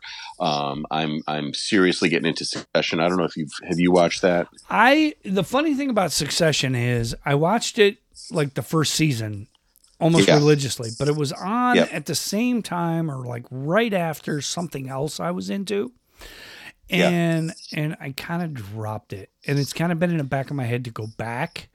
And well, and, third and third season is out now, so it's a good time to dive back in. Uh, it's good, and and so it's kind of funny, you, you know, Kieran Culkin is in Fargo second season, very very early in second season, and and I'm I'm binging Fargo right now, going back and, oh, nice. and watching right. So nice. the Coen brothers, um, you know, and what's funny is I'm I'm thinking I'm watching it through a different lens, and I, and I'm thinking about all the subplots I left hanging in my novels, like the stuff that. Oh, I really? Re- yeah, it's weird because the one thing about Fargo, and and if you've watched it all the way through, even the Chris Rock season, Yeah. It all ties together. I know, which the brilliance of it, and and Right. and I think that's that's a show that has sort of come and gone in quality. I mean, I think that the season three, I think the season with Ewan McGregor, I thought was kind of eh. Um, I thought that the the last season with Chris Rock, I think, was sometimes absolutely brilliant, sometimes not so much. It was kind of spotty, but overall, I liked it. And that's the thing is that, the, but I think the overall um, the overall feel of that show is that I love this whole concept of like an anthology series where every season it's a completely different setting, it's a completely different time frame, but like you said, it's all it all fits. It all it's all connected, and I really I think that's sort of like the brilliance of that whole show. Even when it's not great, it's still worth watching. I agree. And and the two through lines that I see right now, going back, I mean, season two right now, the middle of it, the Solverson family and mm-hmm. and Mike Milligan, because you know if you if you go all the way through to the the Chris Rock season, it, it's you know Mike Milligan is Chris Rock's son.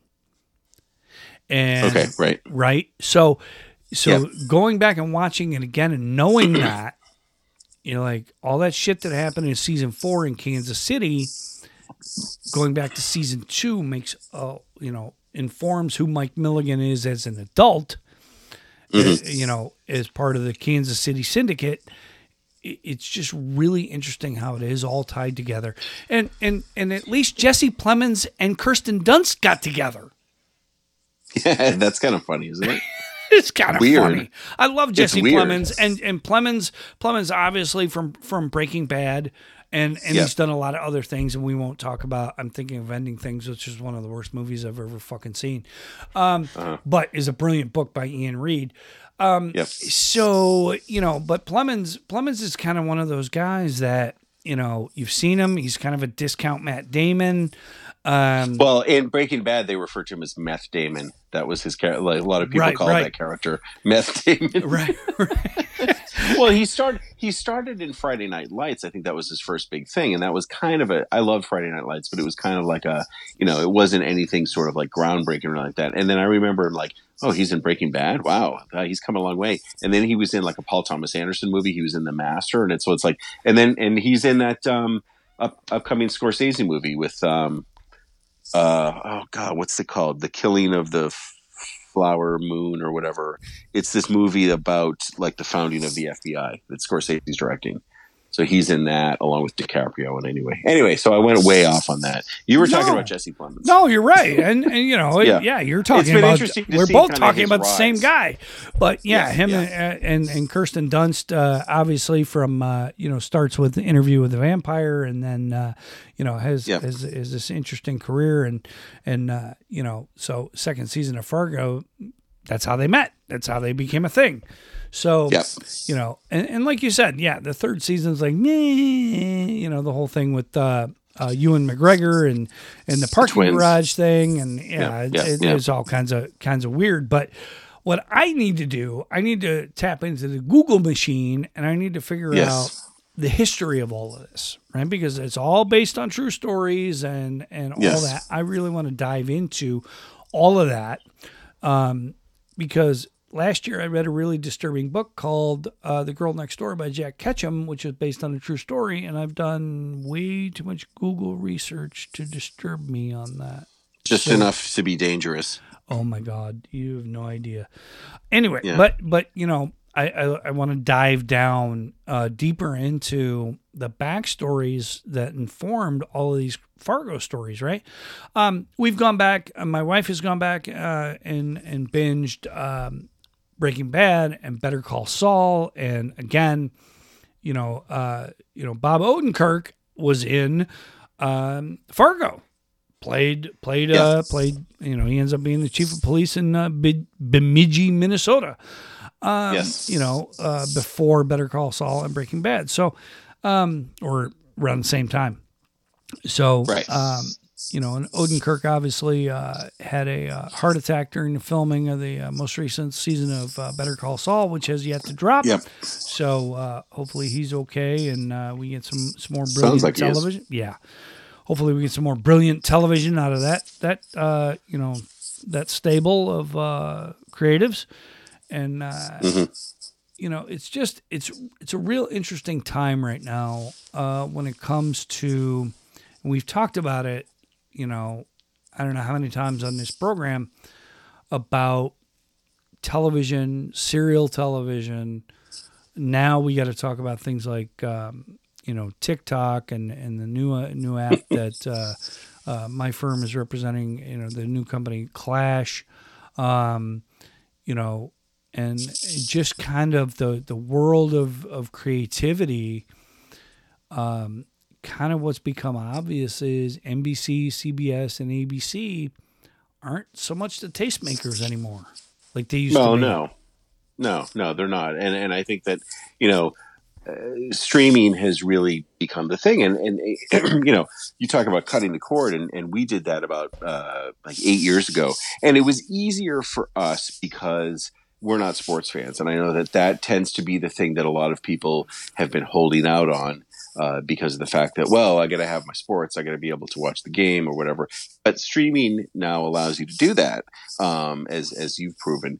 And I just think that um, I just as someone who grew up like you with broadcast TV, with the three networks, and then later with cable, um, it seems strange for me to say this, but I just don't miss it. You know, because it's just it's a whole new way of watching TV, but it's a much more liberating way of watching TV because I can literally watch whatever I want whenever I want. And I don't have to say, oh, when's the show come on? Oh, it comes on at 10 o'clock. Oh, I guess we got to tape it. You know, I mean, that's just such a foreign concept to me now. Yeah. And like I said, there's just there's no there's no turning back. If I want to watch something, I'll find it somewhere.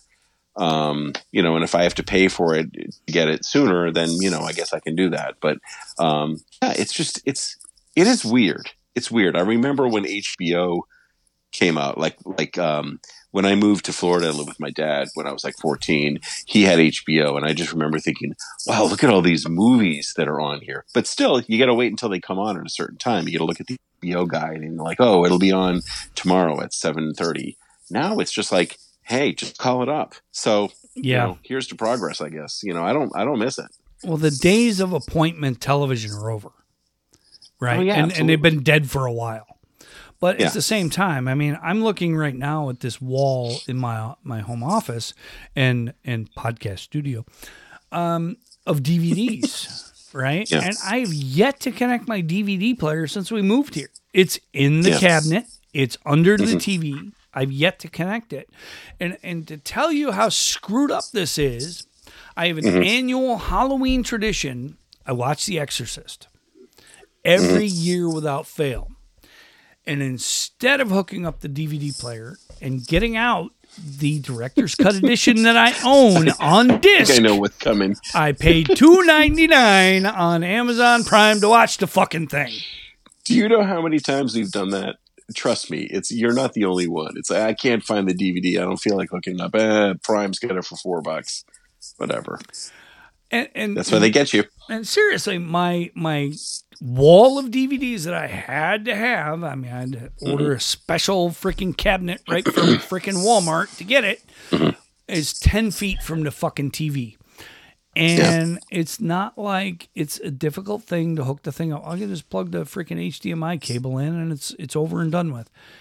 But you know, and how many films did I record off of Turner Classic Movies during during October in the Halloween season that I already own.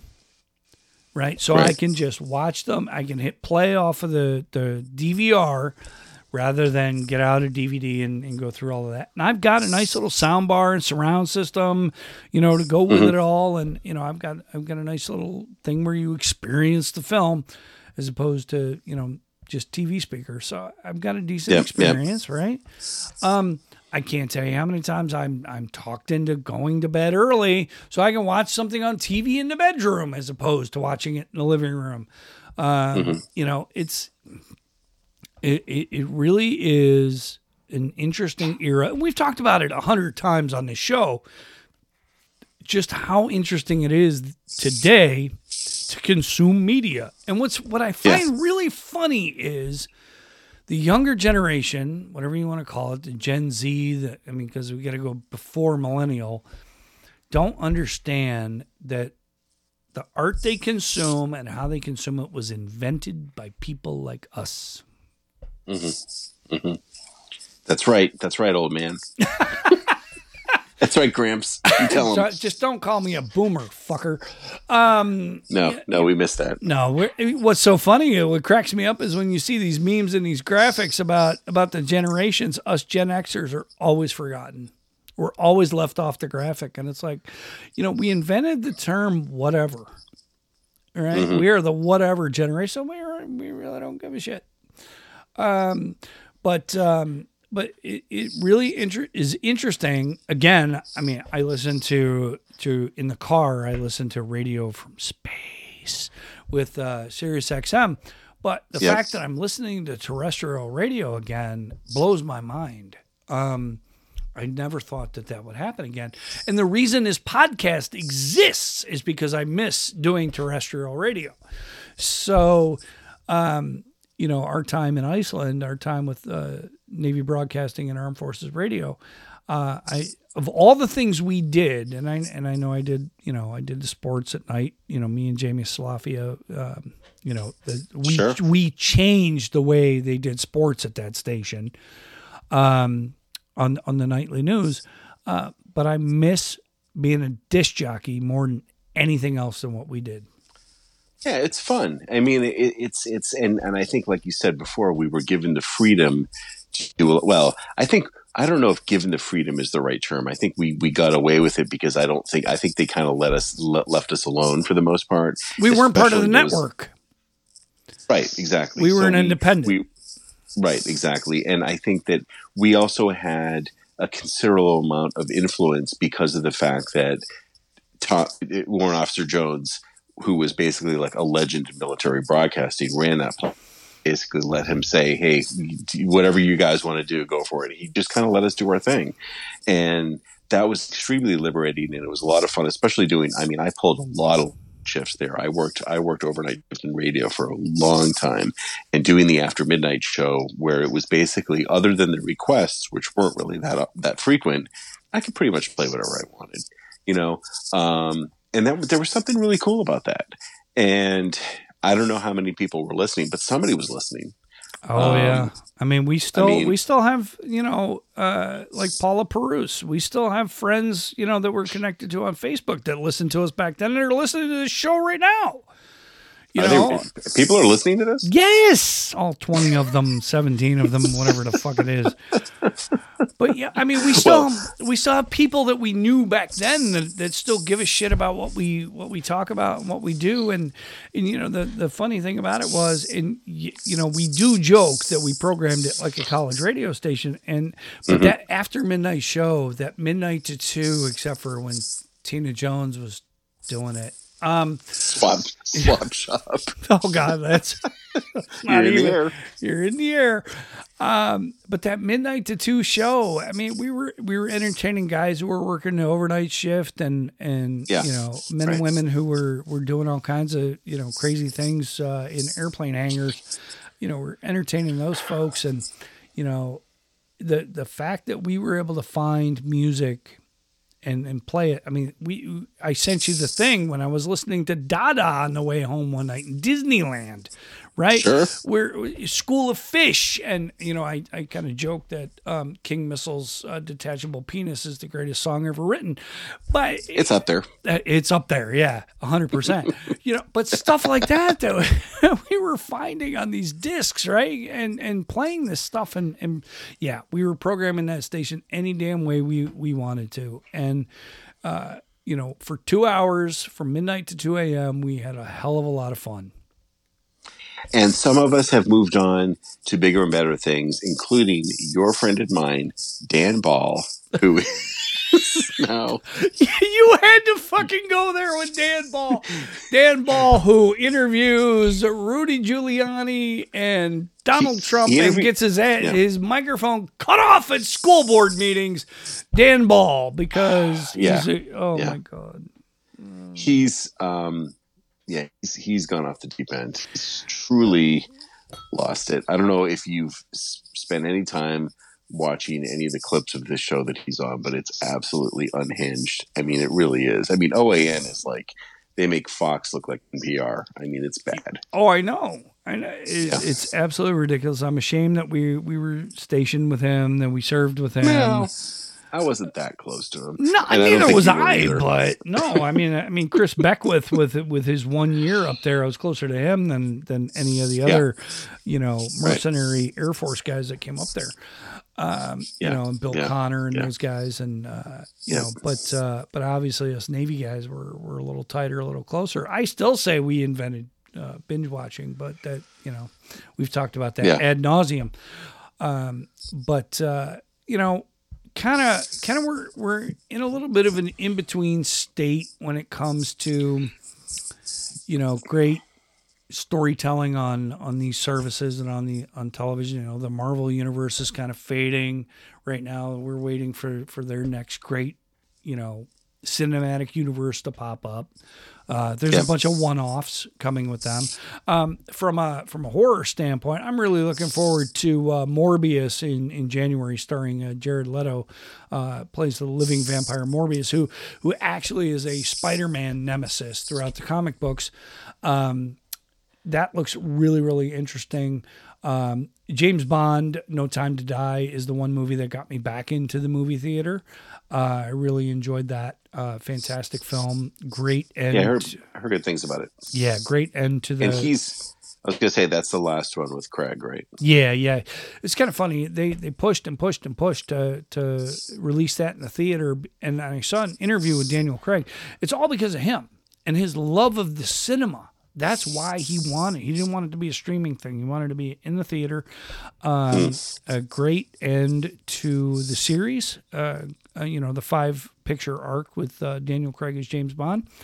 Uh, and know, what's the um, what's the uh, story with his replacement? Have they no, zeroed see, in anybody? I know that I know that I, Idris Elba has been considered, but yeah, they're they're not going to figure out, out figure it out until next year, from what I what I understand. um, Are there other um, contenders? I don't know. That's the only one I've heard. Me. It's the only. Me, okay. you know, uh, yeah. Dan Ball. Yeah, Dan. Fuck him. Um, yeah. So, uh, no, I, I have no idea. I, I've not really heard any buzz about any individuals. I, I don't think it can be an American. I really don't. Um, yeah. You know, uh, the, if you and it never at, has been, right? It no, no, been. no. Uh, Lazenby was Australian. So you've had, and he's the one who did the one, right? The one, and it was terrible. It's it's my least favorite uh, out of all of them. Uh, even the campy Roger Moore ones are better to me. They even, they even kind of broke the fourth wall in Lazenby's. This never happened to the other guy, did it? Um, right. Right. So uh, I kind of I kind of grew up. It's funny. I kind of grew up with the Roger Moore ones just because we both did. That was yeah, because that was the age. Because I think that yeah. um, that was like late seventies, early eighties, or whatever, late seventies, mid eighties, and you know, like uh, for your eyes only, View to. it. I remember View to a Kill because that was the one with oh, uh, God. Tanya uh, Roberts and Christopher Walken. Great, it was so bad. Christopher and, Walken, Grace Grace Jones. Yeah, uh, yeah. And then Duran Duran Duran had the song. Yep. Yeah. And now um, Billie Eilish is doing the theme song, so you know we've right. we've, we've come a long way. Um, right, exactly. But uh, yeah, I, I think uh, if you haven't seen it yet, you need to go out and uh, check it out. No Time to Die is a, is a great flick. Um, you know, I'm always up for a Bond movie. Yeah, yeah, you know, I've been a fan for you know ever since I was a kid, like you said, with the the Roger Moore films. Um, have for, you seen them? Have you seen them all? I have seen them all. I uh, don't own them all, but I've seen them all. Okay, your gun to your head. Favorite? Don't even think about it. Just tell me favorite. Goldfinger. Really? Yep. So you're a Connery guy. You're you're the you're, Connery's the best for you. To me, Connery is one A. Craig is one B. What so what about what about um what about Brosnan? Brosnan. So we we go Connery. We go Craig. We got to go to me Roger Moore because of what you said. Right. That's what we grew up on. It's a nostalgia thing. Yeah. Yeah. Then you got to go uh, Brosnan and Timothy Dalton, right? So you got a one A. It's like a four A and a four B with those two. To me, they're mm-hmm. you know, and then Lazenby will be the last. Right. So right. Uh, understood. Yeah, yeah I like. I, I didn't mind Brosnan. The films were entertaining. The one with uh, Halle Berry was a little ridiculous, um, but when you when you look at them in context, they're all a bit ridiculous right? Um, well, that's the whole that's the whole idea. That's the whole idea not, behind it, they're right? Not, they're not meant to be taken seriously. I remember, I forget which one it was. I think it, it was the Brosnan one. I think it might have been like Goldeneye or something like that. But it was one of those ones where the opening sequence, he's in a plane. The plane is going down. He jumps out of the plane and lands inside another plane. I forget exactly what the circumstance was, but that's the premise in this opening sequence. And I remember in the movie theater out loud saying, "Oh my God. or, or something, or something, something like you got to be kidding me. You got to be mean, kidding. There's the suspense of the suspension of disbelief in these movies is is, but I think it's part of it though. If they're supposed to be, they're supposed to be escapist. You sure, know? I mean that's the whole idea behind them, and they're not supposed to be serious movies. Although I think with the Craig movies, there might have been a little bit of a return to something that was a little bit more serious, but I, I could be and wrong. a little and a little darker. A little darker, exactly, yeah. exactly. Yeah, and and so the the thing for me over the years with the James Bond films was the definition of the enemy, right? So you right. and I are Cold War sailors, right? So we knew who the enemy was for for decades, right? It was the Soviet Union, it was communism and all that stuff. So James Bond reflected that. So it was, you know, it was always, you know, let's let's prevent World War 3 with the Russians. Right. And and then it's and, and when Timothy Dalton came on the scene, that kind of that was coming to an end. So now it was okay. We we want to go after terrorists, but we don't want to insult Muslims. So what do we? Oh, Colombian drug runners.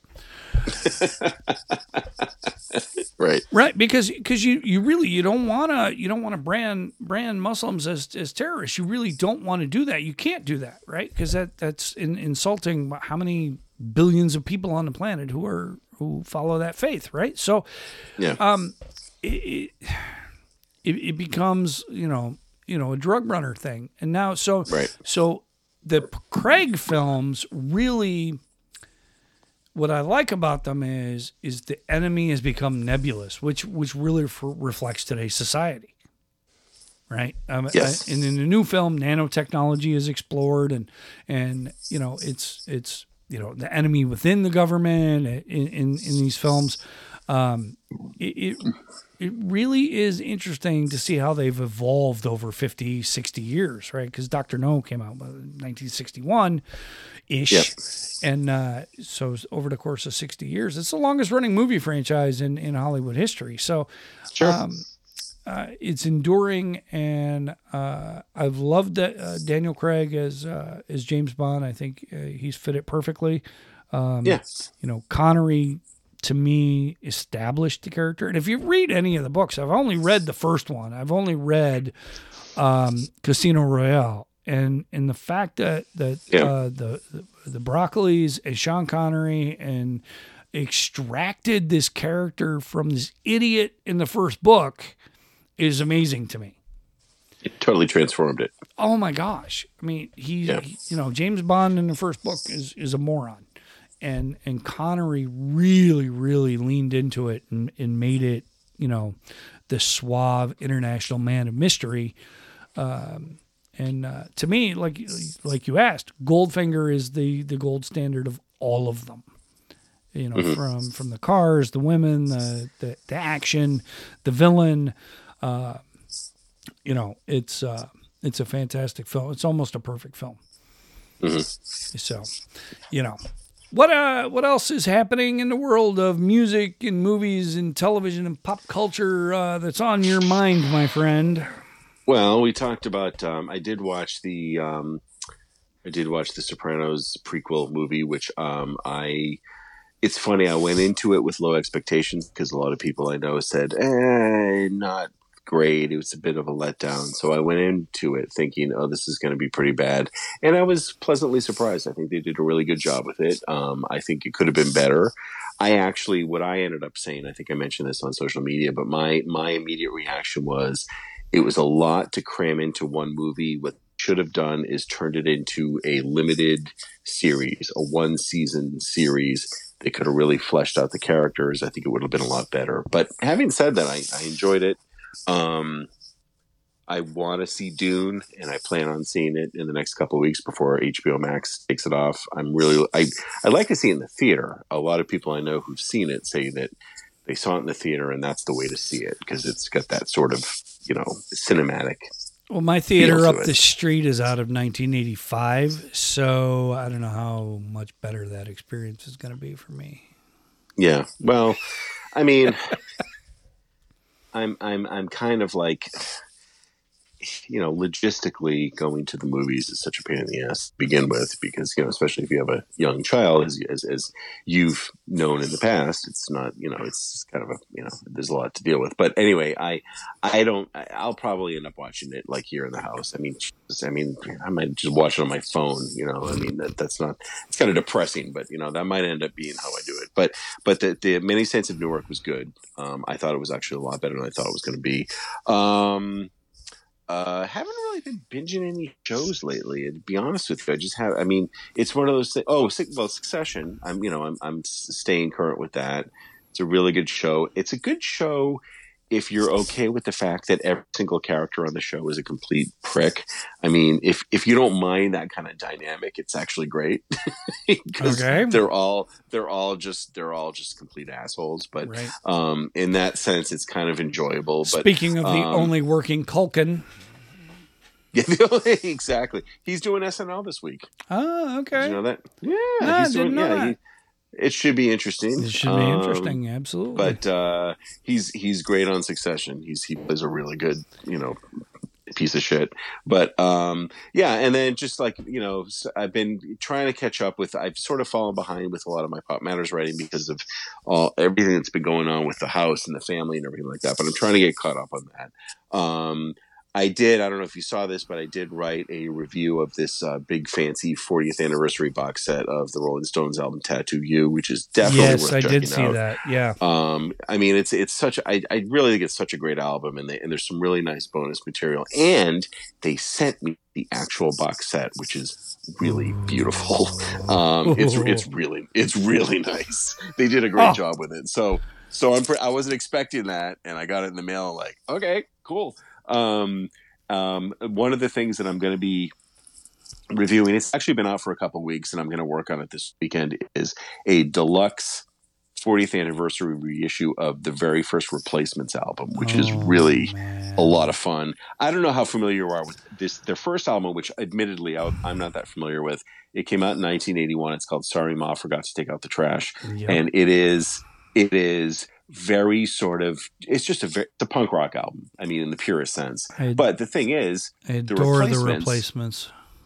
Yeah, and the thing is, is that the replacements started out as this real sort of pure punk band, but because Paul Westerberg is such a great songwriter, it's also just very melodic. I mean, they're really catchy songs, you yeah. know, because just a, a great of, songwriter. A lot of great hooks. A lot of, a lot of great, a lot of great hooks. So it comes with the, the, the original album plus a bunch of like demo recordings and stuff like that, plus a live show from that era, mm. which is like it's golden. I mean, it's really nice. So I'm going to be working on that this weekend. Fuck uh, you. It, That's all I got to say about that one. Well, I'll tell you what, though. I'll tell you what. I didn't get a physical copy of it. that Damn, good, good. Screw so, you. So I basically have whatever anybody at Spotify has. It's not okay. like I got this big, huge set. So anyway, so calm down. um, but but uh, definitely, definitely. I'll be you is one this. of my favorite songs of all freaking time. I love the replacements yeah. just in general, right? I mean, and just, the thing, yeah. and the thing is, is that as time went on, their music became a bit more commercial, but it's yes. still really good. Yeah, you know what I mean. It's and I remember Westerberg solo stuff that was in the. Uh, God, talk about rem- reminding me of of, of Keflavik when you remember when Singles came out, you know the the movie yeah, yeah, Singles, yeah. and and he's got a couple of really good songs on that soundtrack. Um, but this stuff from the early days is just like it's just it's it's so much more raw, but the hooks there. This is a really terrific album, and it's a great. It's it's funny because it's like it's the 40th anniversary of this album, and then Tattoo You just had its 40th anniversary. And it's just weird because it was like this is the Stones sort of at the peak of their popularity, and this is the Replacements, this band, this this scruffy band from Minneapolis There's who nobody ever heard of. irony in their name. There, I think there is a little bit of irony. um, what other what other stuff? I'm trying to think of other stuff. Eh, just, you know, I'm just kind of cranking out reviews, and you know, like I Yeah, said, a lot of experimental stuff and a lot of really weird shit. But um, yeah, I'm just uh, you know plugging along with it, and uh, I am looking for a new show to watch once because I'm caught up with Session, and I'd love for something to binge. So I don't maybe I'll If you haven't watched thing. Squid. Game, I highly recommend it. I don't know if I want to watch Squid Squid Game. I've heard the description of it, and it sounds just very disturbing. Don't watch it with Is the it? son. Let's put it. Let's put it that way. Don't Oh watch it. no, I wasn't going to watch it with the son. I'm not stupid. Um, I know enough about it to know that I shouldn't do that. But, It's um, excellent. it's really well done. It, it is Yeah. disturbing. It's violent, uh, but it, it's a really well done uh, show, and uh, we we enjoyed it. And uh, so, if you're looking for something to watch, watch Squid Game. I'll, I'll think about it. Be a, be a Um, statistic, Chris. Be a st- but if be, wanna- be one of if- their viewers. Okay. Um, but if I want to do something that's sort of more in the in the more visceral horror genre, do, do, um, I'm Mass. thinking about. I'm thinking about it. Yeah. I'm thinking about it. Yeah. I don't know. I've heard good things. It takes a while um, to. It takes a few episodes to catch. It takes a few. while You know, uh, there Most shows lo- do anyway. That's fine. But Flanagan is is his whole thing is these these long monologues, these these Yeah. long periods of dialogue, and you're just like get to it. Um, you know, but it's only like nine episodes, and uh, it's it's worth watching. It, it sure is, and it, and it does have a Stephen King feel to it. It, it cracks me up. All these people, is this Stephen King? No, shut up. You know, it's funny though when you, you you talk about Stephen King, and I I tried, and I think we talked about this, but I tried to watch Castle Rock, but I could not get into it for the same reasons. I thought it was really slow. Second season's much better than the first. Uh, second Okay. season makes more sense than the first. But do I Um, have to watch? Do I have to watch the first season to watch No, the second? no, you don't. The second season. Okay, maybe I'll just do that then. Yeah, second season is uh, Annie Wilkes' backstory. Oh, Misery. that sounds awesome. Yeah, Wait, yeah, so yeah. the so this is an so this is an anthology series, so they're completely separate by season, Yes, sort of. yes. Maybe I'll just do that then, because that's right. I remember. So who plays Annie Wilkes? I forget. Oh, I can't the- remember her name. She was in in in this other thing called Starry Eyes. She was in. Uh, you know her when you when you see her name. Uh, she's been in a few things, and uh, God, she might have played. Um, she might have played Danny Torrance's mom in Doctor Sleep. If I'm Which I not- still haven't seen. Which I, I but I kind of want to read the book first because I still haven't read Doctor Sleep. yeah, read the book first, and then watch the director's cut. Director's cut. Skip the the theatrical release. Director's cut is brilliant. Okay, So, all right. yep. Well, Um, you know, I, I I trust you as always. More more Ewan Um, McGregor, which you know you can't get enough Ewan McGregor. Lizzy Caplan, that's who plays Annie Wilkes. Okay, I just looked it up. Yep. Um, well, she was in Hot Tub Time Machine. Maybe There that's what I know her see, from. There you go. No. Right. Talking about screwball comedies, we're back to that. Okay. Um, uh, yeah, maybe I'll, maybe I'll maybe I'll maybe I'll watch season two of that then. Um, and I'll, I'll try Midnight Mass. Maybe I'll watch. Um, maybe I'll see how that goes. Yeah, it's a really interesting concept. It really is, and that, it just for me, it was like there was this long stretches of boredom. Um, but Mhm. you, but you know, it, it's uh, it is it's an interesting concept, and I think that's what kept me watching it. Right. Um, and do me do me a favor because I've I've I've been I've I'm I'm uh, I'm promising a lot of watching on my end. Watch that Sparks documentary. I will think do that. like. I will hunt that down and uh, I will Yeah. check that out because it does sound like there's a lot of music in there that I would be interested in. So, Yeah. so yeah.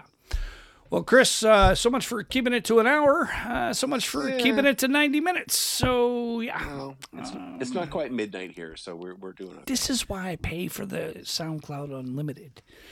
Um, so you can ramble basically. me, yeah, because because I'm I'm the only guilty party in the rambling category. Okay. Yeah, all right. I'll cop to that. Yeah, it's these alcohol fueled rants we get off uh we get off to. Sure. Right. So, but anyway, I'm glad you're feeling better. I'm glad your son's feeling Thank you, better, and uh, you. my best wishes to uh, to your wife. Uh, hopefully, she feels better soon. Um, Thanks. yeah, we are. Uh, we are. Angie and I are uh, boosted, and Noah's got both his uh, vaccinations. So, and Excellent. uh, his grades are through the roof. So we're really happy. Um, you know, you never know Sounds when you move, right? You never know. Uh, you know, if your your uh, child is um, on time, behind, or ahead. Uh, so he's doing really well in school. So we're we're happy That's with excellent. that. Yeah, Great yeah. news. Yeah, absolutely. Uh, it rains like a motherfucker here, but um, you know, after 13 years of drought, I'm uh, I'm doing well with it. I like it. Sure. Sure. So yeah, we had hail today, as a matter of fact. Seriously? Yeah, absolutely. Um, Sounds and like fun. yeah, and you know, it's like it's great having seasons again. It's like 49 right now, and uh, I'm, I'm You know, it's funny. You you don't have to go very far to get to that because, like, I mean, how far are you from where you were before? Not that far. no, I'm I'm 800 miles away. Wow, it's like night and day too, huh? Night and day, night and day. Wow. We go for from you. Well, I'm glad Yeah. you're glad you're doing that. Yeah, glad we- you're able to. Uh, go from 85 on Halloween to to 45 and 50 and sitting out back and you know starting a little little fire in a fire pit and having hot chocolate on on Halloween as opposed to you know swimming on Halloween. well, speaking of swimming, though, you're right by the beach, right? How far is the beach? Less than a mile. right? That's great. Yep. Eh, good for you. Yeah. Yeah. I'm really happy for you guys. Yeah, appreciate it. We're enjoying it. So that's going to wrap up this edition of Ye Old Podcast. I want to thank my good friend, old Navy buddy, master of all things pop culture, Chris Ingalls, for joining me on his uh, monthly visit to the show, Thank you, sir. It's been a pleasure. as always. So that's going to do it for this edition of the Get the Knack podcast. I have been Jerry Knack for Chris Ingalls. We will talk to you next time. We clear?